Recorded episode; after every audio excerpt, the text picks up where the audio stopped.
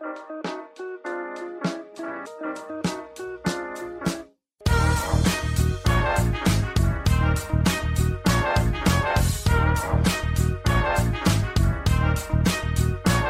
und herzlich willkommen, wir sind die Fotologen. Mein Name ist Thomas Jones und in Rating grüße ich wie immer den Falk Frasser. Hallo Falk. Good morning, Mr. Jones. Guten Morgen, Falk. Falk, wir haben heute ein bisschen was anderes vor. Ähm, magst du uns kurz, ich wollte, wollte gerade sagen, ins Thema einführen ähm, oder am Thema vorbeiführen? Falk, magst du uns bitte am Thema vorbeiführen? Das ist herrlich, das muss ich mir merken. ja, genau das haben wir vor. Wir, wir wollen bei den Fotologen was einführen, was ich meine gesamte Schulzeit so gemacht habe. Ähm, wir wollen äh, nicht über das reden, worum es ja eigentlich geht. wir sind ja eh ein Podcast, der gerne rechts und links des Wegesrandes schaut, während er eine Kamera in der Hand hat. Und zwischendrin dachten wir kurz, das wäre ein Problem, haben aber festgestellt, dass das vielleicht sogar unser Alleinstellungsmerkmal ist. Und wir kriegen ganz oft Gespräche, Fragen, Diskussionen innerhalb der Community oder auch unseres Freundeskreises, die sich eben tatsächlich nicht, also gar nicht, in der Welt der Fotografie bewegen, aber in der Welt, in der wir uns alle bewegen. Und alle paar Wochen wollen Thomas und ich mal in die Welt schreien, Thema verfehlt und wollen über Dinge sprechen, die ja wirklich dann gar nichts mit der Fotografie zu tun haben. Nicht um der Fotografie den Rücken zu kehren, sondern einfach um noch mehr das wahre Leben reinzulassen. Das passiert jetzt nicht jede Woche, nicht alle vier Wochen, aber so, ne? Immer mal wieder und das ist der Versuch, dieses Format hier bei uns, bei den Fotologen, so neben dem Buchclub zum Beispiel zu etablieren, dass wir alle paar Wochen mal über die Dinge sprechen, die so passieren, wenn wir keine Kamera in der Hand haben oder ja. So, Thomas, mhm. stimmst du, stimmst du da So ein? kann man das, glaube ich, ganz gut nennen. Thema verfehlt. Du hast sogar ein Thema mitgebracht, lieber Thomas. Genau. Ich nur einen Kaffee. Erzähl mal. so habe ich es früher in der Schule gemacht. Ich bin einfach nur mit einem Kaffee morgens aufgeschlagen, ohne Bücher, ohne Hefte, ohne alles. Ja, genau. Da, also in der Schulzeit wären wir wahrscheinlich beste Freunde gewesen. Mhm. Du wärst zwar immer um zehn vor vor der Klasse gestanden, ich wäre um Viertel nach gekommen. Ich hieß in der Schulzeit Gleitzeitfrasser. Und ähm, ansonsten hätten wir da aber wahrscheinlich relativ ähnlich agiert. Ja. Ich hatte, ähm, bei uns war das so, man konnte die Schulbücher ja leihen oder kaufen irgendwie. Und meine Überlegung, Achtung, jetzt ist sehr schwäbisch, meine Überlegung war damals, ich kaufe die Dinger, dann kannst du halt später nochmal reinschauen irgendwie, wenn du was brauchst aus einem Jahr davor oder so, weil geliehen ist das Buch dann halt weg. Habe es dann die ganzen Jahre ähm, quasi gekauft, die Bücher, und dann rumliegen gehabt, gemerkt, ich guck nie wieder rein in die Scheißbücher, weil du brauchst aus dem letzten Jahr eigentlich nichts. Und fürs mhm. letzte Jahr war dann meine Überlegung, die vom letzten Jahr brauche ich auf gar keinen Fall jemals wieder. Also habe ich weder Bock, die zu kaufen noch zu leihen. Und ich habe das letzte Schuljahr keine Bücher mehr gehabt. ich hatte das ist sehr Bücher. geil. Ich habe das einfach nicht das eingesehen, dafür nochmal Geld auszugeben. Und dachte, wisst ihr was, ihr könnt mich mal. Äh, und ihr habt dann einfach keine Bücher mehr gekauft und halt geguckt, dass ich neben, neben jemandem sitze, der auf jeden Fall Bücher immer dabei hat. Äh, wenn derjenige halt krank war, war ich halt ähm, ein bisschen angeschmiert, aber mein Gott, da mogeln muss ich dann auch durch auf der letzten Bank. Das war jetzt nicht geplant, ne? Aber das äh, Thema Schule ist, äh, das ist äh, ähm, also keine Bücher, das hatte ich nicht. Die, die, Eier hatte ich dann noch nicht in der Hose, aber ich habe ein Jahr lang in äh, Erdkunde, Religion und Politik keine Hausaufgaben gemacht, aber mich regelmäßig zum Vorlesen gemeldet. Das das hat nachher, äh, also es war halt so, dass ich festgestellt habe, dass in diesen Laber, also Erdkunde ist mir zugeflogen, Politik auch, Religion auch. Das waren so Fächer, da habe ich immer nicht verstanden, warum jemand was lernt, warum er irgendwie was liest, weil es war irgendwie alles klar. Nicht, weil ich so ein toller Typ bin, sondern in Mathematik stand ich fünf und sechs, also bevor einer mich glorifiziert. Ich habe auch die totalen Versagerfächer, aber in den Fächern war halt einfach so.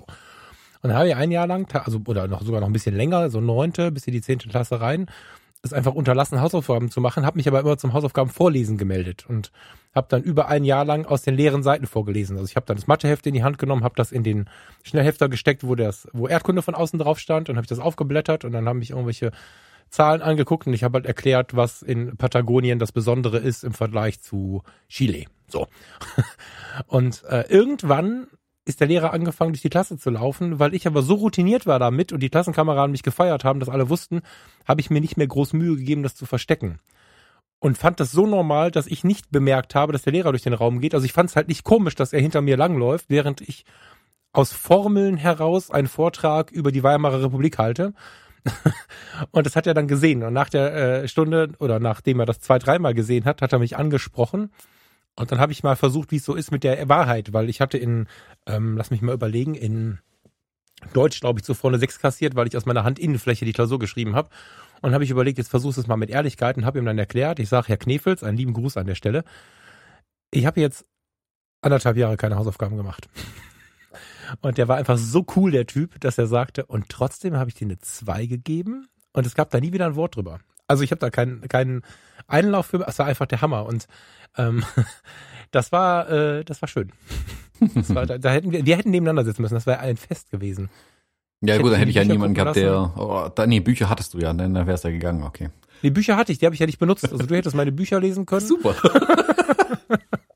Wir hätten uns perfekt ergänzt. ja, hätten uns wirklich perfekt ergänzt, stimmt. Ja, aber schon nächstes Thema. Wir müssen irgendwann mal über die Schulzeit sprechen in äh, Thema verfehlt, aber das haben wir heute gar nicht vor. Nee, nee, heute ist eigentlich was anderes dran. Mm, Wir hatten uns kürzlich äh, in ein paar Sprachnachrichten ähm, über, oder sind wir auf das Thema gekommen, Kino. Und da haben wir beide festgestellt, oh, da brennen wir dafür. Lass uns bitte nicht mehr drüber sprechen. Das ist eigentlich immer ein ganz gutes Zeichen, wenn wir nicht mehr über was sprechen wollen, weil wir wollen es uns für den Podcast aufheben. Ähm, Ja. Und deswegen haben wir gesagt, komm, jetzt, jetzt nehmen wir das hier mal rein und quatschen mal ein bisschen äh, kreuz und quer über die Kinos. Ähm, bei mir kam das dadurch aus Radar, dass es für mich tatsächlich, glaube eins der Dinge ist, die ich am meisten vermisst habe dieses letzte Jahr jetzt über. Ähm, A, die neuen Filme zu sehen, die jetzt alle nicht gekommen sind und auch tatsächlich ins Kino zu gehen. Also ich finde Kino ja an sich eine schöne Sache. Ähm, und da muss ich schon sagen, das ist so was, wo ich mir denke, ah, mal wieder ins Kino gehen wäre schon irgendwie toll. Hier äh, salzsüßes Popcorn, äh, salzig süßes Popcorn essen, ähm, sich Cola überall drüber schütten im Dunkeln ähm, und einen Film angucken. Schon cool. Ähm, aber dieses Jahr de facto gar nicht möglich. Also ich glaube, ich weiß gar nicht, wie ich dieses Jahr überhaupt einmal im Kino war, wenn ich ehrlich bin. Also nicht mal am Anfang des, äh, oder jetzt des vergangenen Jahres, so muss man sagen. Ähm, oder, nee, ich glaube nicht tatsächlich. Hm. Nee, und wie gesagt, ich habe hier immer noch eine Liste mit Filmen, die ich unbedingt sehen will, aber ja, keine Ahnung, ob ich die jemals sehen werde und ob ich sie dann tatsächlich im, im Kino sehen werde. Wie stehst du zu Thema Kino? Es gibt ja Kinohasser. Bist du so ein Kinohasser oder? Nee, nee, nee. Also, es ist schon so, boah, jetzt, ich bin ja der alte Mann hier, ne, von uns beiden. Ich bin jetzt 42 und ähm, ich habe Kino schon mal verloren. Deswegen muss ich sagen, dass diese aktuelle Diskussion, die ja hinter dem steht, was du gerade berichtest, nämlich zerstört Netflix und äh, so weiter, äh, also zerstört das Streaming, gerade das Kino. Und ich habe das Kino schon mal verloren. Deswegen bin ich inzwischen durch diverse andere Umstände im Leben auch wirklich bei, alles hat seine Zeit und bin nicht mehr dabei, an allem krampfhaft festzuhalten. Und es ist ja so, dass ähm, ich äh, so in den 80er Jahren, wann geht man die ersten Mal ins Kino? Also als Kind, ne, Otto der Film habe ich noch mit meinen Eltern geguckt. und dann irgendwann ging das halt über, dass man mal hier so, wir haben in Rating so ein ganz kleines, ulkiges Kino. Kino 1 und 2 heißen die bis heute, die sind so, so, so, so ein bisschen überdurchschnittliches Wohnzimmer von der Größe her. Und ähm, sieht genauso aus wie ein Cinemax von innen oder wie die alten Kinos, aber halt, die haben halt eine kleine Popcornmaschine und einen kleinen Kühlschrank, wo ein paar Cola-Dosen drin sind und so. Da waren wir die ersten Male im Kino und wenn es dann so in die Pubertät ging und man angefangen hat, wollen wir mal zusammen ins Kino gehen? Äh, ob das jetzt ein Mädel war oder der Kumpel war, das war eine Reise. Wir sind in die S-Bahn gestiegen, haben die 17 Minuten von Ratingen nach Düsseldorf in der S-Bahn gesessen und waren total gespannt über das, was kommt. Sind über die Kino, über die, äh, über die Bahnhofsvorplätze gelaufen, durch die beleuchtete Stadt, vielleicht wenn es im Winter schon dunkel war, und standen dann vorm Lichtpalast, vor der die Lichtburg in Essen. Jetzt muss ich mal überlegen, wie die alle hießen. Linse 1 und 2, ähm, bitte wie? Ufa, nee, Schatz, eben das nicht. Ufa, genau. Äh, Farina ist ja 15 Jahre jünger. Sie nennt halt die Kinos, von denen ich nicht mehr spreche. Ich rede von den, das war jetzt süß. Ich rede von den ganz alten Kinosälen, die so in den 50ern entstanden sind. Rotes Plüsch, rotes Plüsch und sowas alles. Und die waren alle, ja, es waren Lichtspielhäuser, das waren keine richtigen Kinos. Es waren Lichtspielhäuser aus den 50ern. Das war für mich Kino. Und irgendwann sind die nach und nach pleite gegangen, weil Cinemax, UFA, UCI und so in die Welt gekommen sind. Und ähm, da ist das Kino für mich schon mal ge gestorben, ist ein bisschen großes Wort, aber dieser, dieses Kinoerleben hat nichts mehr mit dem gemein, was ich da in meiner Pubertät und Jugend und junge Erwachsenenzeit noch erleben durfte. Nämlich die Besonderheit, an so einer Messing verschlagenen Kanzel zu stehen, von der alten Dame die Karte zu bekommen, mit 100 Leuten im Kino zu sitzen, das ist ja schon vorbei. Ich bin also nicht der große Fan von UCI und Cinemax und so tatsächlich. Hm. Ja, ich meine, ich Ja. habe auch schöne Erinnerungen natürlich an die gute alte Zeit, haha, ähm, in der die, die, erst, die ersten Dates im Kino und so Kram. Und das waren damals alles diese Ja, kleinen städtischen, in Anführungszeichen, Dorfkinos, wenn man sie mal so nennen Mhm. mag. Ähm, das ist natürlich schon, das ist eine schöne, warme Erinnerung an diese Kinos. Ähm, Ich Mhm. muss aber auch sagen, über die Jahre habe ich dann aber die, gerade die großen Kinos eigentlich tatsächlich zu schätzen gelernt, muss ich ehrlich zugeben. Mm, Weil der Anspruch halt auch höher geworden ist. Also irgendwann, keine Ahnung, wenn du aus deinem Dorfkino das erste Mal rauskommst und in der Großstadt irgendwie ins Kino gehst, wo die halt eine echte Leinwand haben und nicht einfach eine gestrichene Rauchfasertapete äh, am Ende vom Raum, ähm, einen gescheiten Projektor und so drin haben, das war schon ein Erlebnis. Das war schon eine, eine andere Kiste einfach nochmal. Und über die Jahre habe ich das dann wirklich zu schätzen gelernt. Ähm, dann ist aber auch der Anspruch tatsächlich auch damit immer höher geworden irgendwie. Und über die letzten Jahre habe ich Kino dann tatsächlich weniger und weniger genossen. Ähm, Weil es immer schwieriger geworden ist, ein Kino zu finden, was meinen Ansprüchen dann auch gerecht geworden ist. Weißt du, ich meine? Hm. Also, Ja, schon. also weil für mich jetzt halt dann, wie gesagt, jetzt, jetzt habe ich dann nicht mehr ganz so viele Dates gehabt. Mittlerweile auch verheiratet, wäre auch komisch. Also wenn dann mit meiner Frau halt noch.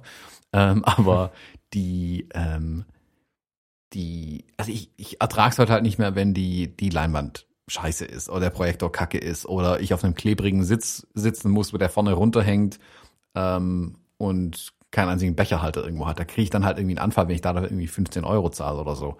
Ähm, da über die Jahre habe ich dann so ein bisschen äh, so eine Hassliebe entwickelt. Auf einer Seite, auf der einen Seite lieb ich Filme und ich liebe es auch Filme im Kino anzuschauen, bin ich ein großer Fan davon. Aber Kinos Mhm. finde ich immer schwierig. Und das ist so ein Hin und Her manchmal.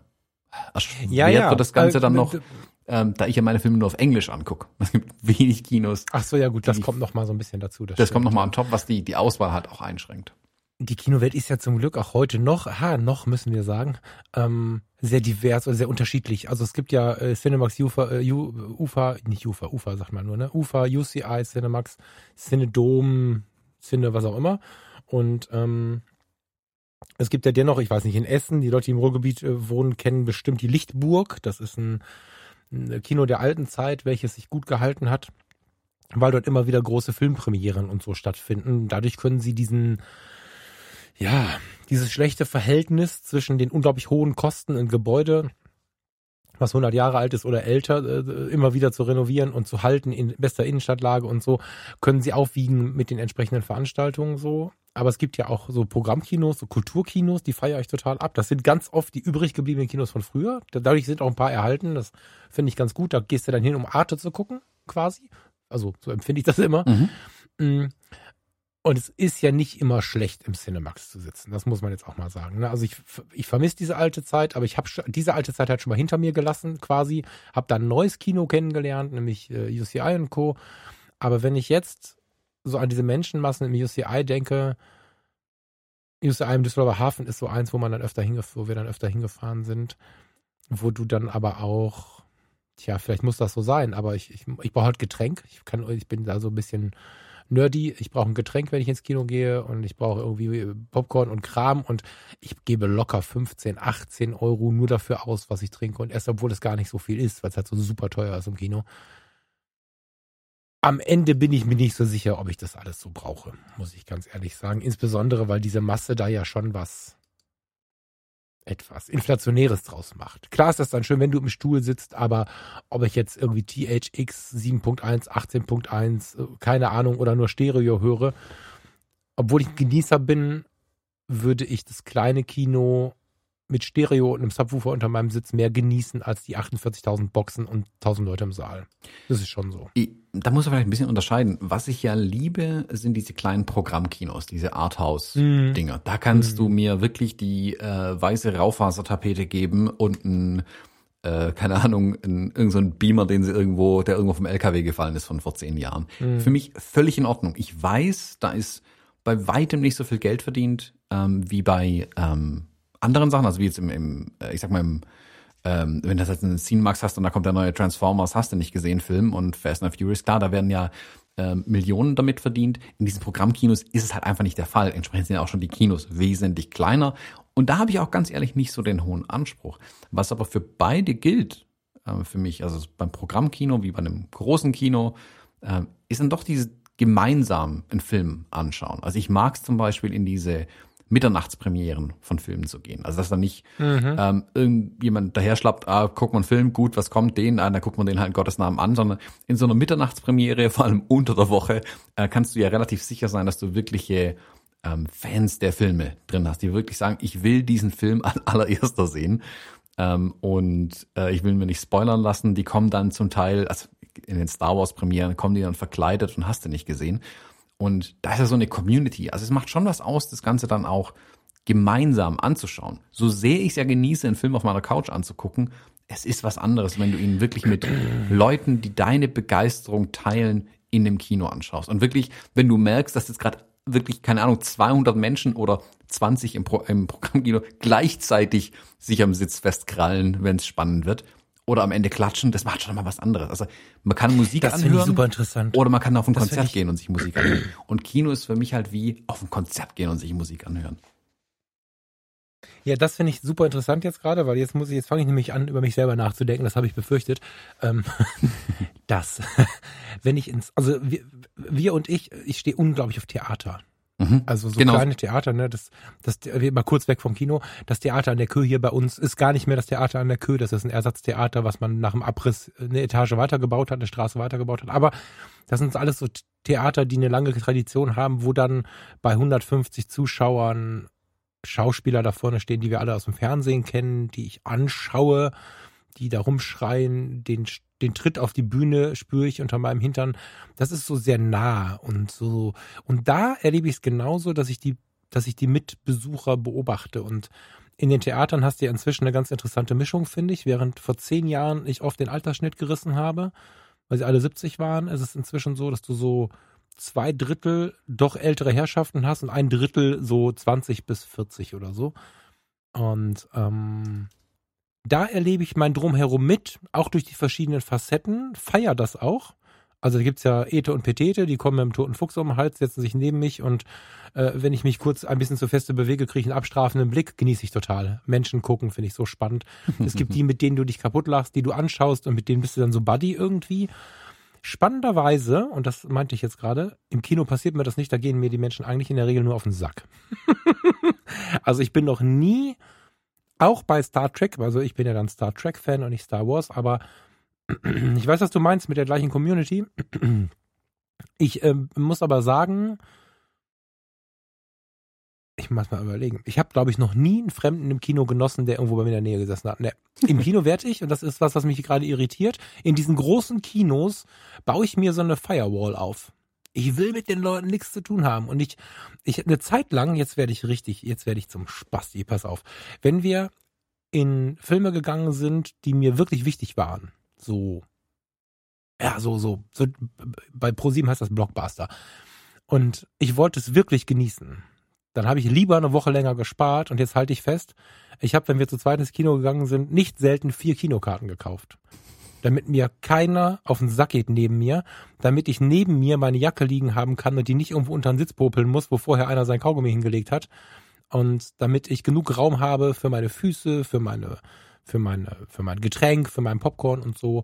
Und das war nicht die Zeit, wo ich gutes Geld verdient habe. Da habe ich einfach lange drauf gespart. Also ich habe ich noch nie drüber nachgedacht, spannend, aber im Kino, vielleicht finde ich deswegen auch die großen Kinos so anstrengend. Diese Masse macht mich bescheuert. Ich habe ja auch so ein Sensibilitätsproblem. Ich sehe die ja auch alle. Ich sehe, was die für eine Laune haben. Ich sehe, wer sich vorher gestritten hat. Ich höre jeden, der schmatzt und ich, ich jedem, der was runterfällt, dann lacht irgendeiner, wo es nichts zu lachen gibt. Dann denke ich, das lachst du jetzt, das ist doch nicht witzig. Also ich bin da ständig abgelenkt von den Menschen und nee, im Kino bin ich scheinbar, im großen Kino bin ich nicht sozial. Ja, das scheint mir wirklich so zu sein. Ich habe da noch nie, du hast da gerade, ich habe hier gerade gesessen und mich so gewundert, da auf die Idee wäre ich gar nicht gekommen, dass du gerade sagst, es ist so schön mit den Gleichgesinnten im Kino zu sein. Hochinteressant, weil im Leben liebe ich das ja. Aber die großen Kinos, die stressen mich wahrscheinlich zu sehr. Mhm. Nee, also wie gesagt, ich, ich genieße es eigentlich total, tatsächlich ähm, in so einem Kino zu sein. Aber, und jetzt kommt das große Aber, und jetzt müssen wir vielleicht ein bisschen überleiten, wie wir eigentlich auf das Thema gekommen sind. Corona-Jahr, alles schwierig, jede Branche im Eimer. ähm, also fast jede, ähm, die Kinos natürlich auch hart getroffen, keine Frage. Ähm, es, also in den USA sind die Kinos gro also in großen Teilen zu und es lohnt sich nicht, Filme überhaupt ins Kino zu bringen. In Deutschland ja auch, jetzt sind sie auch wieder zu. Eine Zeit lang waren sie mal geöffnet und du hast irgendwie keine Ahnung, wie viele Plätze Abstand um dich rum da drin gehabt. Aber hingegangen ist halt trotzdem keiner. Ähm, und mhm. das ist halt wie bei so vielen Branchen, dass die, die Kosten nicht mit den ähm, Gästen skalieren. So wie im, im, Restaurant, dein Koch kostet x Euro, wenn der da ist, ob der einen Teller mit Nudeln macht oder ob der 200 Gerichte raushaut. Der kostet x Euro, Punkt. Im Kino ja mhm. ähnlich. Der Projektor, der Film, äh, die Popcornmaschine befüllen, die Menschen, die hinter der Theke stehen, die das Ding aufräumen. Kosten sind da, auch wenn nur eine Person in dem Kino sitzt. Mhm. Mhm. Klar sind die getroffen und es ist schwierig und ähm, ich sage es auch vorweg, die tun mir, also die ganzen Arbeitsplätze, die da dranhängen, die da bisher ihren, ihren Job hatten, versteht mich nicht falsch, die, ich kann das verstehen, die tun mir auch leid. Aber, und jetzt kommt das große Aber, meiner Meinung nach hat vor allem in Deutschland die Kinobranche es auch irgendwie komplett verpasst, mit der Zeit zu gehen. Weil das, was du nicht beschreibst, ähm, du sitzt in engen Sitzen ähm, direkt aneinander, ähm, dein, du musst dich mit deinem Sitznachbarn um die Armlehne schlagen, Getränkehalter hast auch keinen, also hast diesen labbeligen Cola-Becher die ganze Zeit in der Hand, bis er warm ist und du keine Lust mehr irgendwann drauf hast. Ähm, die finde ich halt auch scheiße. Du warst noch nie in den USA drüben, deswegen erübrigt sich die Frage. In den USA gibt's diese, ich sag, nennen sie mal edlen Kinos, ähm, so wie das Alamo Draft House zum Beispiel. Ähm, da zahlst du locker den doppelten Preis für die Kinokarte, also genau das, was du früher mhm. gemacht hast, aber du sitzt an einem Tisch mit zwei bequemen Sesseln. Du kriegst dein Essen geliefert, du drückst auf den Knopf, dann kommt jemand, flüstert dir ins Ohr, was du willst, dann flüsterst du dem ins Ohr, Nachos mit Käsesoße. Dann läuft der und bringt dir Nachos mit Käsesoße mm. während dem Film frisch an deinen Platz, wenn es sein muss. Oder du bestellst dir ein Steak oder was daher was. Ähm, erstklassiger äh, Service, geile Leinwand, geile Qualität, guter Sitz. Da gibt's nicht, dass dein Sitz klebt ähm, oder der Fußboden. Also gibt's da halt einfach nicht. Das ist nochmal ein ganz anderes Kinoerlebnis. Ähm, und ich fürchte halt, dass, also das gibt's in den USA auch nicht überall. Da gibt's genug kleine Kinos in, in kleinen Orten, die halt wie bei uns die kleinen Kinos sind. Aber es gibt zumindest diese großen Dinger. Und jetzt hab, ist halt was passiert, was halt völlig zu erwarten war, meiner Meinung nach. Warte, ganz kurz, ganz kurz in Klammern ganz kurz, weil die Zeitschiene springt gleich weiter. Ähm, du hast recht, die gibt's hier ja auch, aber es sind immer nur einzelne Säle in einzelnen Kinos, zumindest in meiner, in meinem Umfeld. Also dieses, die Cinemax zum Beispiel, ich denke gerade an Mülheim, hat ein oder zwei Säle. Ähm, in Essen, glaube ich auch. Da sitzt du tatsächlich, wie du es schon sagst, in so Fernsehsesseln oder in einem Doppelsofa, kannst deine Füße ausfahren, hast sehr viel Fußraum, hast rechts und links einen Tisch und wenn du das Lämpchen antippst neben dir, dann geht ein Signal an die ähm, an die Kellner und wenn die kommen, wird deine Lampe ein bisschen heller, wenn die da sind, weil dann kannst du das, was du bestellt hast, auch verzehren und so. Das gibt's schon, kostet das Doppelte, finde ich voll geil, habe ich gefeiert, aber halt nicht für alle Filme. So, genau, es das ist halt, in Klammern kurz dazu. Genau. Es ist halt nicht die Norm geworden leider. Und wie gesagt, bei uns genau. in der Gegend gibt's gar keins. Also mir wäre in Stuttgart keins ah, okay. bekannt. Ähm, okay. Korrigiert mich, wenn ich falsch lieg. Äh, und wenn, dann sagen sie nicht die Filme, die ich sehen will. So. Ähm, ja, genau. Sorry. Ja. Und ja. was jetzt halt dieses Jahr passiert ist, ähm, dadurch, dass Corona halt kein Mensch mehr ins Kino gegangen ist, haben die ganzen großen ähm, Filmstudios, so, äh, die ganzen großen Filmstudios haben ja über die letzten Jahre ähm, weil sie die Konkurrenz von Netflix so gefürchtet haben, haben sie ja eigene Streaming-Dienste aufgebaut. Gibt noch nicht mal alle in Deutschland, aber ähm, äh, Disney Plus ist in Deutschland zum Beispiel verfügbar. Da merkt man es ganz deutlich, dass Disney gar kein Interesse mehr eigentlich so, oder nur noch be bedingtes Interesse an Kino und an anderen hat. Aber selbst äh, Warner Brothers oder so haben mit HBO Max eigene Streaming-Anbieter. Und klar sitzen die jetzt da, haben fertig produzierte Filme, verdienen keinen Cent damit, weil ihn niemand anguckt und denken sich, wisst ihr was? Dann geben wir es auf unsere Streaming-Plattform, verdienen wir zumindest noch ein bisschen Geld, pushen das damit irgendwie, dass die Leute das abonnieren und gut ist. Und logischerweise stehen tausende Kinobetreiber da und gucken in die Röhre, weil der Film dort nicht mehr hinkommt ins Kino. Also keiner geht natürlich in einem Corona-Jahr ins Kino ähm, mit äh, vollem ABC-Schutzanzug, ähm, immer noch auf einem klebrigen Sitz, vor dem man sich ekelt, ähm, um dann den Film äh, dort anzugucken, wenn er genauso gut daheim angucken könnte. Und das wird für die Kinos richtig fies werden. Also die Kinobetreiber, die um ihre Existenz bangen, ähm, denen kann ich auf die Schulter klopfen und sagen, ja, da, das wird schwierig werden. in den nächsten Jahren. Aber ich muss halt genau. auch sagen, ich glaube halt, dass für diese, selbst für diese Blockbuster, also Fast and Furious 15 oder keine Ahnung, wo wir gerade sind, ähm, dafür werden weniger und weniger Leute, glaube ich, ins Kino gehen tatsächlich in Zukunft. Und das liegt aber auch an dem an der steigenden Qualität der Streamingdienste, ne? Und klar, ist es super bequem. Jeder ja. hat einen riesigen Fernseher zu Hause gefühlt ähm, und da genau. habe ich ja noch einen kleinen hier. Ähm, und daheim ist es bequemer, da kann ich mir was zu essen machen. Ähm, ich muss nicht irgendwie ins überfüllte Kino, wo ich Schulter an Schulter mit den anderen sitze. Und da kommt eben genau der Punkt auf. Wenn es diese hochqualitativen Kinos gäbe, äh, diese Säle, wo halt Einzelsitz, Essen an Platz und so, da würden die mhm. Leute, glaube ich, eher hingehen. Und ich bin jetzt wirklich. Ja, oder halt das Theatererlebnis, ne? Also das kann ich mir auch vorstellen, wenn die äh, Programmkinos wieder so ein bisschen ins Hauptprogramm zurückgehen. Nicht alle, weil ich glaube, die haben auch ihre feste Fanschaft und es macht natürlich nicht, macht natürlich keinen Sinn, die eigene Community zu zerstören, wenn ich dann plötzlich wieder James Bond zeige. Aber wobei James Bond ist ja dann noch quasi noch ein Klassiker, ne? Wenn ich dann plötzlich ähm, was auch immer, irgendwelche Marvel-Filme zeige oder so, aber ja, das muss wieder mehr ein Erlebnis sein, als ich habe möglichst viele Menschen in äh, größter Masse irgendwie am Start. Das ist ein bisschen wie mein Thema Kreuzfahrt. Es macht keinen Sinn, meiner Meinung nach, 9000 Leute auf ein Schiff zu setzen. Du zerballerst die Umwelt wie blöde, weil da Schiffsdiesel mit 50.000 PS arbeiten. Es macht viel mehr Sinn für viel mehr Geld, das kostet teilweise das Zehnfache, mit einem Bruchteil dieser Menschen auf hybrid elektrisch angetriebene Schiffe zu gehen, wo die Leute was erleben können und wo sie spüren können, wo sie sind, das Meer spüren können und so. Und das ist im Kino, glaube ich, ähnlich, dass wir einfach jetzt wieder eine neue Zeit einläuten. Da hat Corona sicherlich jetzt den, den Todesstoß gegeben. Ja, sicherlich ist jetzt gemein, aber ich glaube tatsächlich, dass die Masse der Kinos, die wir jetzt gerade haben, unmöglich existieren können und als wir darüber gesprochen haben und dann gesagt haben, wir sprechen per Sprachnachricht nicht mehr drüber, habe ich natürlich auch ein bisschen gelesen. Also wir sind jetzt kein Faktenpodcast, der jetzt hier mit ähm, Diagrammen um sich wirft, sondern wir sprechen über unsere Meinung dazu. Aber was mich wirklich erstaunt hat, ist, dass äh, Netflix zum Beispiel, also ich weiß nicht, wie es dir geht, aber man denkt sich so, wie machen die das? 9,90 Euro bezahle ich, glaube ich, im Monat, kann das sein? Also sowas um den Dreh irgendwie, ein Zehner, weiß ich nicht. 12 Euro oder so, wenn ich weiß. Aber ja, so Ungefähr. Amazon Prime Video habe ich, weil ich Amazon Prime habe. Ich weiß nicht, was Amazon Prime Video alleine kosten würde, keine, keine Ahnung. So. Und gut, bei Amazon musst du oft noch was kaufen. Aber also einzeln so Staffeln kaufen und so. Wir gucken beide Grey's Anatomy, da musst du die neuesten Staffeln halt bezahlen. Aber nichtsdestotrotz sind die Einnahmen auf den ersten Blick sehr, sehr gering.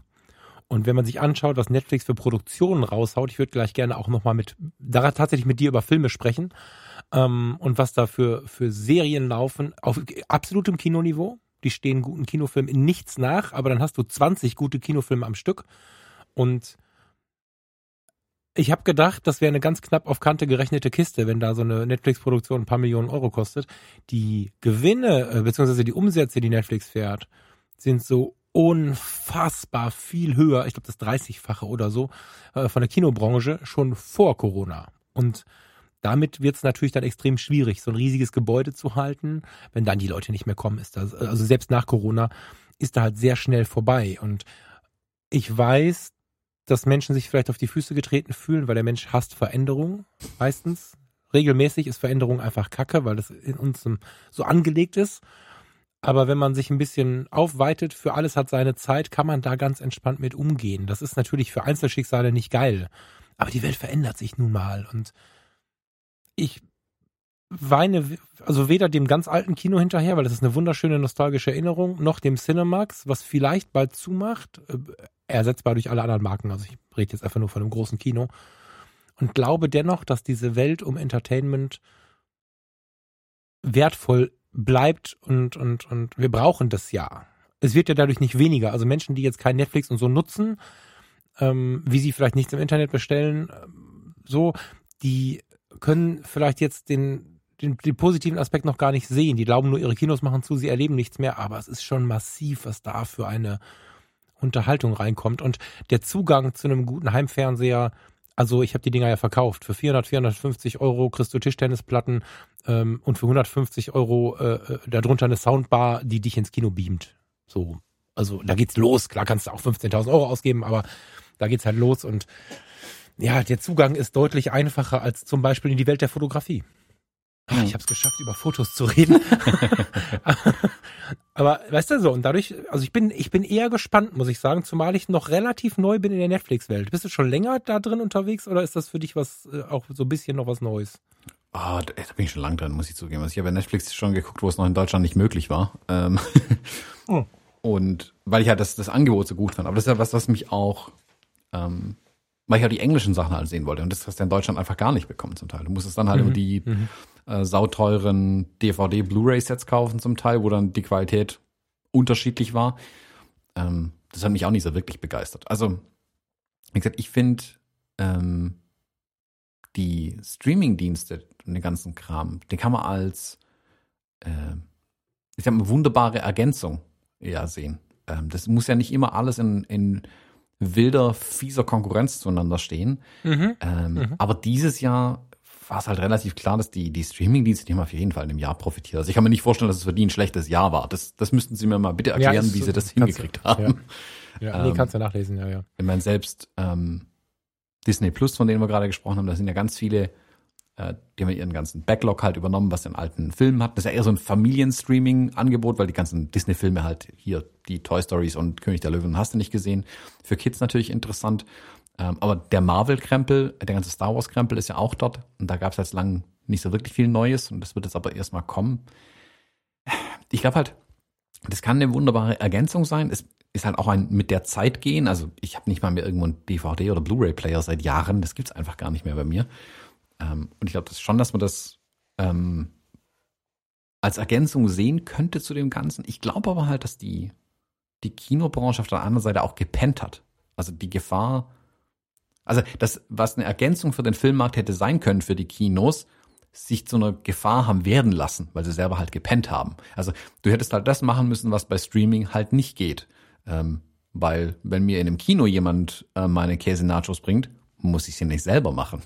Das ist der ganze Trick da dran. Ich habe halt ein anderes Erlebnis. Ähm, wenn mir jemand, das, deswegen gehen die Leute ins Restaurant, essen nicht daheim. Ich behaupte mal, die meisten haben eine Küche daheim und kein Koch der Welt wird hinstehen, boah, jetzt wo jeder einen Herd daheim hat, ich glaube, die Restaurants werden bald alle zumachen. Nein. Aber Restaurants haben erkannt, um was es geht. Die Unterscheidung zum Zuhause kochen eben. Dieses Erlebnis, gemütlich rausgehen, einen Wein genießen oder einfach nur die bessere Pizza essen, weil ich sie daheim nicht hinbekomme. Ähm, und das haben die Kinoanbieter meiner Meinung nach ein bisschen verpennt. Weiß nicht. Das ist ja Story of Germany, ne? Wobei ich da viele Länder mit reinnehmen Ja, das ist überall so. Also das ist Genau, also es ist jetzt kein anders. Rant gegen, gegen, genau, hier kann ich am meisten mitreden einfach. Ähm, äh, Kino, Einzelhandel. Ich meine, ich habe im Einzelhandel gearbeitet. Der Kunde kommt nicht lieber in den Laden, wenn er dann hört, aha, haben Sie im Internet ausgedruckt, die kann ich aber jetzt Ihnen die Preise nicht machen und beraten kann ich Sie auch nicht, wenn Sie gleich wieder gehen. Ja, die Einzelhändler haben schlechte Erfahrungen mit dem Internet gemacht, gerade in der Anfangszeit. Ja, ich habe die Leute auch erlebt, die kamen mit dem Ausdruck von günstiger.de und gesagt haben, guten Tag, Sie haben mich jetzt zweieinhalb Stunden beraten, Ihr Fernseher kostet äh, 600 Euro, Äh, hier gibt's den für 499, ich hätte gern diesen Preis und du siehst, dass du 15 Euro drauflegen müsstest, wenn du ihm den zu dem Preis gibst. Klar gab es diese Erfahrungen, aber die Frage ist ja nicht oder sollte nicht sein, in keiner Beziehung, Geschäft, Kunde, Partner, Ehe, Eltern, scheißegal. Die Frage sollte niemals sein, wer ist was schuld und was war früher, sondern wie lösen wir es heute und morgen. Und das ist, glaube ich, die große Sache, die Kinos, Einzelhandel und so weiter so ein bisschen falsch verstehen und auch in den Recherchen um Kino, VS, Netflix. Du liest die ganze Zeit nur, macht Netflix und Co. das Kino kaputt. Wie du auch liest, macht das Online-Shopping den Einzelhandel kaputt. Das ist die falsche Sichtweise Mhm. meiner Meinung nach. Auch wenn ich den Frust dahinter gut verstehen kann. Es setzt sich halt das durch, was der Kunde haben möchte. Und nicht der, der ein Produkt liefert, was der Kunde haben möchte, macht irgendwas kaputt, sondern der, der sich diesen Wettbewerb nicht aussetzt und am Ende auch vielleicht nicht sieht, okay, jetzt ist vielleicht auch einfach die Zeit gekommen. Und es ist niemand ein Unmensch, wenn er etwas beim großen A bestellt oder zum, zum goldenen M geht, anstatt ins Restaurant. Es ist einfach das, was der Mensch in diesem Moment haben möchte. Und das ist beim Kino nicht anders. Das hast du total schön beschrieben, weil ich kaufe mir beim Cinemax ja nur diesen ganzen Scheiß. Eine ne, ne riesen Fanta und, und irgendwelche Nachos mit Käse und Peperonis und weiß der Nachos Teufel. mit Käse. Ja, und dann musst du da im Dunkeln, eigentlich gibt's da ja keinen Grund für. Du sitzt im Dunkeln und musst dir einen ausgeweichten Nacho in eine Käsesoße reindippen, dann musst du die Peperoni suchen, die in die Käsesoße reingefallen ist, dann läuft dir die Scheiße über die Hose und trotzdem gehört's zum Kino irgendwie dazu. Und das ist aber das Minimale, was sie noch hinbekommen haben. Aber ich habe in diesem eben besprochenen äh, Kino da, wenn ich da so eine Fingerfood-Platte bestellt habe, da waren auch über, überbackene Nachos drauf zum Beispiel, war halt noch geiler. Wir brauchen das alles nicht. Wir reden hier nur über Luxus. Das ist mir total bewusst. Aber zu Hause kann ich mir halt mein Gericht machen oder ich kann beide Welten verbinden und meinen geilen äh, Pizzaservice bestellen. Ja, also wir haben hier einige echte Italiener in der Stadt, die mir eine Pizza bringen. Die kommt aus dem Steinofen. Steinkohle, Holzkohle, Holzkohle heißt das, aus dem Holzkohleofen. Und dann sitze ich halt ähm, an meiner Anlage mit meinem Fernseher und dann ziehen wir uns hier das Essen rein. Und äh, Corona bringt uns jetzt sogar noch die Situation, dass die richtig guten Restaurants uns jetzt das Essen nach Hause bringen. Ich will fast hoffen, dass das so bleibt, weil ähm, Shoutout an alle Ratinger und Umgebung. Der Prinzenbahnhof in Ratingen ist der ehemalige kleine Prinz aus Ratingen Mitte, der ist jetzt nach Hösel gegangen in, an den Bahnhof. Die bringen uns hier ein Essen, was du sonst nur in der richtig guten Küche bekommst. Und dann kommt der Kellner hier vorgefahren mit dem Prinzenbahnhof äh, Twingo in seinem Kellnerzwirn im Hemdchen und sagt, schönen Abend noch, guten Appetit, hat die Maske über der Nase hängen. Und dann setze ich mich hier oben hin und dann gucke ich äh, Salvation oder gerade Quantico oder so und habe natürlich viel mehr Erlebnis, als wenn ich fürs gleiche Geld durch die Stadt gefahren bin, Parkplatz, Parkhaus, ein luxuriöses Essen aus dem Prinzenbahnhof mit Lammlachse. Kostet das gleiche als wenn ich ins Kino gehe und rotzige Nachos aus der Tüte, die einer warm gemacht hat, esse und in der Käsesoße meine Peperonis suche. Und da ist halt eine Disharmonie, ein Ungleichgewicht. Und das ist das, das ist nicht das böse Netflix oder die böse Pizzabude oder der böse Onlinehandel, sondern es ist das Nichterkennen von den Bedürfnissen der Menschen. Es gibt total viele Geschäfte, die, die, die das mischen. Und das ist eben das, was du gerade sagtest. Eigentlich muss man eine gute Koexistenz bauen. Ja, man muss sich halt über seine eigenen Vorteile im Klaren werden. Und ich glaube halt, dass die Kinobranche und wirklich alle sich halt bisher darauf ausgeruht haben, dass die Filmstudios halt sagen, hey, ähm, ihr bekommt den Film exklusiv für drei, vier Monate, bevor es dann in die, früher Videotheken, haha, ähm, bevor es dann in die, in den Online-Verleih und nochmal ein Jahr später dann in die Streaming-Angebote, in die Abo-Streaming-Angebote geht. Und die Kinos waren bisher reine Gatekeeper. Die haben sich darauf ausgeruht, meiner Meinung nach, dass die mhm. Filmstudios für sie exklusiv produziert haben und kein anderer das Produkt hatte. Weil klar, mhm. ich kann jetzt irgendwie in ein feines Restaurant kriegen, kriege ich besseres Essen als im Kino. Ich kann ähm, in ein Theater gehen, sehe ich ein Theaterstück, kriege auch was zu essen und so, alles, alles cool. Aber wenn ich den Film sehen will, hatte ich ja keine andere Chance, als ins Kino zu gehen. Und ich bin mhm. oft nur ins Kino gegangen, weil das der einzige Ort war, wo ich den Film innerhalb der nächsten Monate sehen konnte. Nicht, weil ich ins Kino gehen wollte. Also, mhm. und wie gesagt, wenn du, wenn du mal in so einem, also wenn ihr mal in so ein Kino geht, die wir gerade beschrieben haben, also wie Alamo Draft House oder wie hieß das, was du beschrieben hattest, äh, wo so ein ähnliches Konzept fährt? Ich, äh, mir komme nicht auf den Namen. Also das Cinemax hat tatsächlich so ein, äh, so ein, so ein Saal, das, wie heißt das? Da gibt's, müsste ich jetzt googeln. Das ist halt das Exklusivkino. Mhm. Da gibt's halt dann breite Sessel, breite Stühle, Bedienung am Platz und so. Ich glaube, dass die zwischen fast alle so ein Format angef angefangen haben, die großen. Aber meistens ist es halt ein oder zwei Säle. Genau. ich komme nicht auf den Namen gerade. Exclu äh, Exclusive Night oder irgendwie so. Ja. Kostet dann die Karte 20 Euro oder 18 Euro. Äh, Slash ist es aber auch wert. Also wenn ich mit meiner Freundin, mit meinem Date, mit wem auch immer ich gerade unterwegs bin, Arm in Arm da sitzen kann auf dem Sofa, das sind dann Sofas, und kriege das Essen.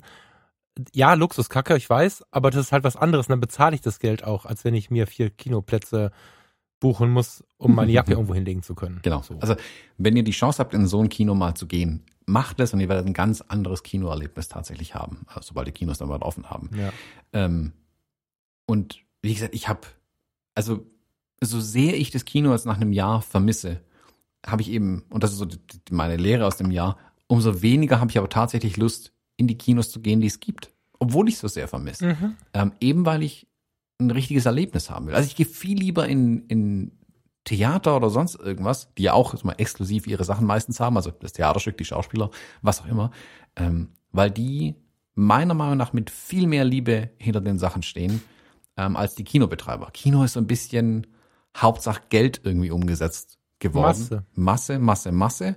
Und haben sich halt darauf ausgeruht, ähm, dass die, und dass die, die Filme es eben nur da gab. Und ja, ich weiß, das werden viele schon wieder bitterböse in ihre Tastaturen reinhauen, ähm, die mir schreiben, wie teuer das ja alles ist, ähm, so ein Kino zu betreiben und wie viel Geld auch an die äh, Filmstudios und so weiter geht. Ja, Komma, aber man hat halt kein eigenes Geschäftsmodell da drumherum entwickelt über die letzten Jahre. Was, man hat es ist ja, ja, nicht so, dass was, Netflix im Oktober 2020 angefangen hat. Die gibt's seit ein paar Jahren. Ja, und das Theater, was glaubt man wohl, was das Theater für wirklich etablierte Schauspieler hinlegt? Also da sind dann Barbara Wussow, keine Ahnung, also wirklich bekannte Menschen, die wir sonst aus dem Tatort kennen oder sogar aus dem Kino, stehen plötzlich im kleinen Theater an der Kühe. Ich weiß nicht, wie viele Plätze die haben. Ich hätte jetzt 150 gesagt, vielleicht sind es viel mehr oder viel weniger, aber gefühlt ist es ein größeres Wohnzimmer. Und ich gucke mich da regelmäßig um und sehe dann, das, das, das, das wie, wie nennt man das nochmal? Nicht die, das Line-Up ist beim Konzert. Ähm, egal, also ich sehe dann halt die Menschen, die da stehen und weiß, dass die jetzt für die nächsten acht, zehn, zwölf Wochen dieses Stück hier aufführen. Und ich denke, die müssen doch alle bezahlt werden. Und ich meine, wer im Tatort auftritt, jetzt ist die Schauspielerei nicht so eine Goldgrube, wie viele glauben aber trotzdem führen die ja ein ganz gutes Leben. Und dann sitzen wir da mit ein paar Mannekes in so einem kleinen, in so einem kleinen Theater, haben nicht für 18,50 Euro irgendwas gekauft. Wir können in der Pause mal ein Weinchen trinken, aber wir können da nicht, wir haben da keine Nachos, wo wir die Peperoni im Käse suchen müssen. und trotzdem überleben die es ja auch. Und die haben ja mitunter Standorte, die richtig teuer sind. Ich denke schon, dass es da Geschäftsmodelle gibt, die funktionieren können, sonst hätte das, äh, gäbe es nicht so viele Theater, so viele Theaterliebende, so viele Theaterliebhaber und ich glaube, es ist wirklich diese Liebe. Das Theater ist ja auch von vorgestern. Das Theater ist ja eigentlich aus einer Zeit, wo das alte Kino, wo wir gerade noch so ein bisschen hinterher geweint haben, schon wieder das moderne war und somit beweist das Theater, dass man das Festhalten an alter Liebe genauso weiterführen kann.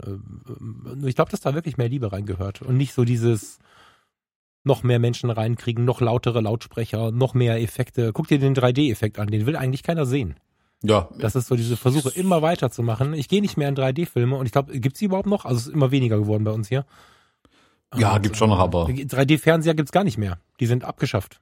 Es wird keiner mehr produziert. Die Leute, die 3D-Fernsehen lieben, die kaufen sich heute irgendwelche äh, Gebrauchtfernseher, weil es den Effekt nicht mehr gibt. So. Mhm. Das, ähm, wir können uns auch überentwickeln. Und das ist so ein ganz schönes Beispiel. Aber Thomas, lass uns mal kurz in die Filmwelt gehen. Ich würde tatsächlich zwei, drei Sätze, also ich glaube, wir sind uns einig, eigentlich wollen wir nicht gegen das Kino bashen. Wir wollen nur so ein bisschen Werbung dafür machen, dass es mit ein bisschen mehr Liebe geht und dass man nicht einfach alles verteufelt, was sich verändert. Auch wenn natürlich Schicksale dranhängen, wird die Welt sich halt immer weiter verändern und auch Netflix und Amazon Prime Video und wen gibt's noch? Thomas, hilf mir. Die beiden hab ich. Ähm, Viele Disney weitere. hast du gerade gesagt. Sky.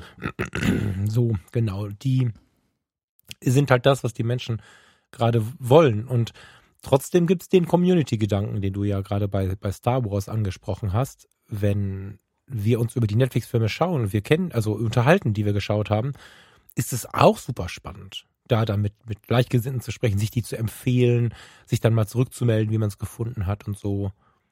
Das ähm, ist halt mega. Also ich habe zum Beispiel vor ein paar Monaten, ist sogar Jahre her, glaube ich, nee, Monate, da haben sie im Uncle Bobcast, äh, schöne Grüße an der Stelle an die beiden, ähm, in dem Fall an die drei, weil da war der, der Chefbeleuchter von, von Dark war zu Gast. Kennst du Dark? Mhm. Gesehen auch? Nee, ich habe es bisher noch nicht angeschaut. Aber ich kenne es also okay.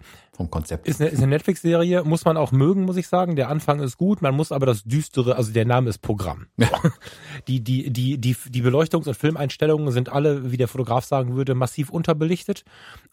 Und das zieht sich auch stimmungsmäßig dadurch. Und du musst auch ein bisschen geistige Beweglichkeit mitbringen, weil es gibt ungefähr 40 parallele Handlungsstränge, sowohl auf der Personen- als auch auf der Zeitebene. Das ist anspruchsvoll. Und ich muss gestehen, dass wir irgendwann auch abgebrochen haben, weil es auf die Stimmung geht, Komma, aber dann hast du davon gehört, dann bist du neugierig, dann schaust du da rein, das sind Welten, die sich hier öffnen. Ich bin nach wie vor, vielleicht weil ich so alt bin inzwischen, völlig fasziniert davon, wie die es schaffen, 40, also zweimal 20 Filme zum Beispiel zu machen, das sind dann zwei Staffeln, wo jeder einzelne Film die, den Aufwand und die Qualität von einem Kinofilm hat. Hm. Das finde ich Wahnsinn. Nach wie vor. Habt ihr gerade irgendwas oder hast du, hast du irgendeine Sendung, die du mal so hervorheben wollen würdest irgendwie? Wo, wo du besonders hinschaust oder ähm, so euer Netflix-Verhalten? Wie kommt das zustande? Ah, wir Guckt ihr selber, lasst ihr euch empfehlen? Habt ihr Lieblingsgenres oder? Ja, ich, ich guck, also ich lese ein bisschen so hier ähm, in den einschlägigen Filmmedien nach, so ein paar so Blogs und so weiter. Da ziehe ich so ein bisschen Informationen ähm, zu Filmen und auch so Serien, was ja da mit reinrutscht mittlerweile, tatsächlich raus. Ich bin da, ich wähle das relativ stark aus. Ähm, mhm. Ich habe auch so für mich meinen eigenen ähm, wie nennt man das, Benchmark, ähm, Indiz. Also wenn ich was anguck und ich nach der zweiten, vielleicht dritten Episode ähm, immer noch anschaue zumindest, also nicht schon von alleine aufgehört, hab, ähm, aber wenn ich dann merke, ich spiele mehr am Telefon rum, als dass ich anschaue, was da vorne passiert, dann einfach ausschalten, mhm. weil dann ist es nur Zeit totschlagen, schlicht und ergreifend. Mhm. Ähm, mhm. Und da habe ich viele Sachen angefangen und dann auch wieder abgebrochen irgendwie jetzt über die Jahre. Ähm, was wir zuletzt angeschaut haben, wo ich wirklich sagen muss, ähm, was mich absolut begeistert hat, wo ich wirklich auf dem, auf dem, auf dem Rand der Couch gesessen bin oder fast äh, geheult habe wie ein kleiner Junge, ähm, war The Mandalorian auf Disney Plus tatsächlich. Ähm, die, mhm. das ist alles, was ich von Star Wars als Kind ähm, wollte, jetzt ähm, in einem wöchentlichen Format, wobei es nur acht Episoden pro Staffel sind äh, und ich dann direkt nochmals Flennen anfange, weil es dann wieder vorbei mhm. ist es ist spannend, es ist unglaublich gut gemacht. Ähm, du klebst dran, ich freue mich jede Woche auf die neue Episode. Ähm, das fand ich super. Also wer kein Disney Plus hat, es lohnt sich für die beiden Staffeln einfach mal einen Monat Disney Plus zu abonnieren tatsächlich. Ähm, mhm. Netflix ähm, haben wir zuletzt, äh, wie heißt das auf Deutsch, das Damen Gambit angeguckt, mhm. den ich mhm. richtig, richtig gut fand. Ähm, da gibt's, es gibt so viele gut gemachte Serien, ähm, oder ähm, Miniseries, was ja auch gehört, wo nur drei, vier, fünf, sechs Episoden sind. Und dann ist das Ding ja auch abgeschlossen. Es kommt nie eine zweite Staffel oder sowas. Ähm, auch Dokus schauen wir da ganz gerne an. Äh, Gerade auf Netflix hat er ordentlich aufgebohrt, was das auch angeht. Mhm. Ähm, ich finde es unglaublich spannend, was es da alles gibt und eben auch die Differenzierung da wiederum. Dass sie nicht nur sagen, also gerade Netflix zum Beispiel, die produzieren auch eigene Filme, keine Frage, die sind von schwankender Qualität, aber auch eben zu sagen, hier können Formate bestehen, die nie im Fernsehen gelaufen wären, die nie ins Kino gekommen wären, weil sie einfach anders sind. Ähm, und mhm. das genieße ich so an diesen Streaming-Sachen. Also ähm, wir hatten, ähm, wer dieses Superhelden-Genre irgendwie mag oder Comics und sowas, es gibt äh, auf Netflix die Serie äh, Ragnarok. Das ist lass mich lügen, ich glaube eine schwedische oder eine norwegische, glaube ich, eine norwegische Produktion, ähm, wo es um einen Jungen geht, der aus Versehen in Anführungszeichen Superheldenkräfte bekommt. Aber da geht's eigentlich gar nicht so sehr darum, sondern um alles andere auch. Ähm, das sind Sachen, die wären so vermutlich niemals im Fernsehen gelandet, weil kein Sender der Welt das bezahlen hätte wollen und die, die die, die Idee haben, es auch nicht finanziert bekommen irgendwie. Und das ist die große Chance daran, die es ja mit solchen Sachen gibt, ähm, dass man solche Sachen überhaupt zu sehen bekommt. Also ich finde es super. Ich finde es eine Bereicherung für die Medienlandschaft, diese Streaming-Angebote. Ähm, und wo es in der Kreis ja wieder schließt, ist, die Kinobetreiber haben es halt nur als Gefahr gesehen und das sind die Bösen. Und das ist, hm. ich glaube, Netflix ist nicht angetreten, ums Kino kaputt zu machen. Also ich glaube nicht, dass ähm, Mr. Ferdinand Netflix, der das erfunden hat, da sitzen sich die Hände rein und sagt, wow, super, bald sind die Kinos kaputt. Glaube ich nicht. Ähm, klar wollen die auch hm. Geld verdienen am Ende und es ist ein Wettbewerb, auch mit den Kinos, das ist mir schon auch klar. Aber ich glaube, dass da schon auch ähm, in den Produktionsabteilungen oder in den entscheidenden äh, Stellen auch Leute sitzen, die sagen, hey, wir wollen auch geiles Programm einfach machen. Also die, in mhm. Anführungszeichen, es heißt nichts, aber die Programmintendanten, ähm, auch bei den Streaming-Dingern, die werden sich auch überlegen, hey, wir wollen ja auch irgendwie coole Sachen produzieren und nicht nur Geld ja. verdienen. Also die gibt's, es gibt auch die, die nur Geld verdienen wollen damit, okay, aber es gibt auch die, die einfach coolen Content machen wollen. Und trotzdem gibt es eine ganz spannende Abgrenzung, finde ich, zum Fernsehen.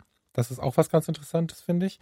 Ähm, klar, im vielen private Fernsehen ähm, ähm, orientiert sich inzwischen nach einer Zuschauerschaft, die unbedingt, also die nicht unbedingt Netflixen würde und nicht ins Kino gehen würde.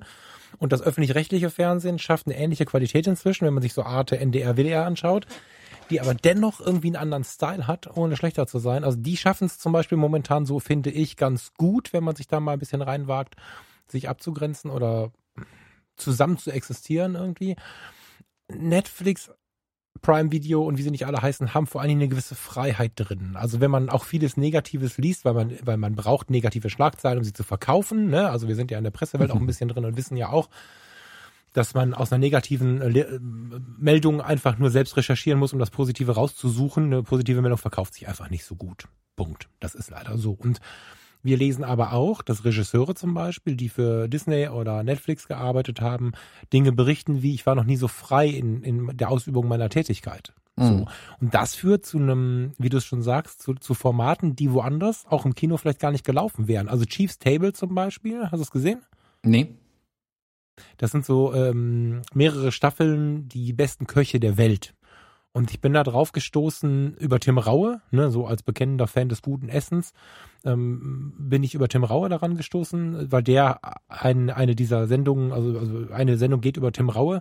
Ist ein bisschen der alte Tim Raue, der hat sich noch mal ein bisschen was verändert, so, aber dennoch ist es super interessant. Man müsste jetzt eigentlich noch mal eine Folge machen, weil bei dem sehr, sehr viel passiert ist. Aber da gehen sie halt, sie reisen durch die ganze Welt und sprechen mit den besten Köchen der Welt. Und das ist nicht wie bei RTL 2 oder so, dass sie sagen so die 30 besten Köche der Welt und da steht da Oliver Geissen und dann kommen so 40 Videos, sondern das ist wirklich tief reingegangen. Und die besten Köche sind dann richtige Köche, nicht nur irgendwer, der irgendwie so. Und solche Formate hätten früher nirgendwo, also im Fernsehen wären sie zu, teuer gewesen, fürs Kino wären sie zu flach gewesen oder vermeintlich zu flach gewesen, die sind nicht flach. Und das finde ich so spannend, dass es so gute Dokus gibt, die da laufen und ja, dass sie es geschafft haben, das Wort Serie aufzubohren zu einem Erlebnis.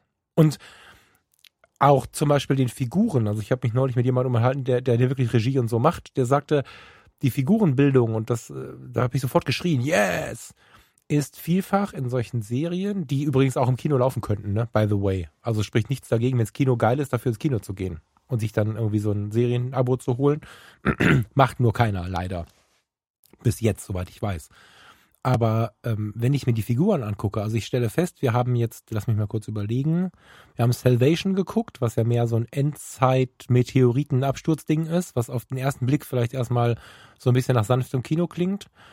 Wir haben Dark geguckt, Star Trek Picard, großartig. Mhm. Wir sind gerade mit Quantico dran, auch mehr so Krimi, aber richtig gut gemacht, richtig, richtig verstrickte Geschichten die Figuren werden, das ist mein Eindruck, noch mal intensiver ausgeleuchtet in, in vielen dieser Serien, sodass du, du hast das gerade angedeutet, am Ende von so einer Serie traurig bist, weil du das Gefühl hast, dich von Menschen trennen zu müssen. Mhm. Und das finde ich ist was ganz Wertvolles in dieser Welt, dass du, dass du sehr viel den Fokus darauf hast, wer ist denn da? Also die gespielte Figur natürlich, ne? Außer bei Chief's Table geht es um die gespielte Figur, aber das genieße ich sehr. Also wir sind sogar während wir bei Arte und Co. tatsächlich einen intellektuellen tiefen Anspruch haben, schauen wir bei den Streaming-Diensten ein bisschen auf die Figurenbildung und auf die, auf die Charaktere der Figuren und so. Mega spannendes Thema. Hm. Mag ich total. Tja. Lieber Thomas, haben wir den Fazit irgendwie? Ah, ich will wieder ins Kino, aber bitte ein gutes.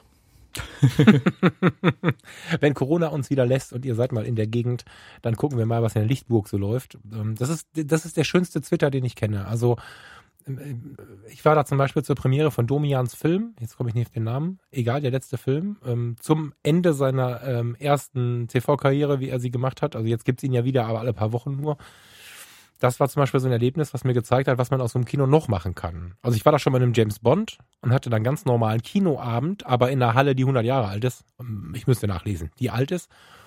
Ähm, in einem ganz klassischen Kino und ich hatte dort äh, die Premiere von Domians Film, der mit in den Reihen saß und dann vorne dann zum Ende diskutiert hat über den Film und, und, und ansprechbar war und so.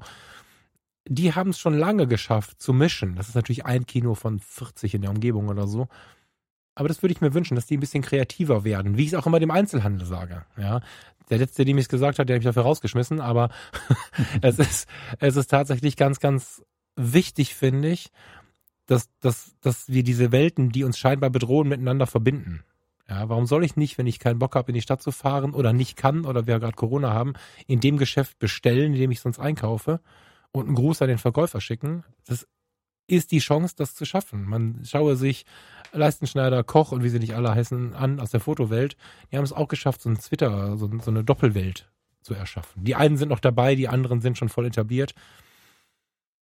Kino, Netflix, Fernsehen ähm, ist weniger Konkurrenz, als wir glauben. Ja. Genau. Das ist so. Hast also, du noch einen Tipp? So einen Tipp für so, das müsst ihr gucken?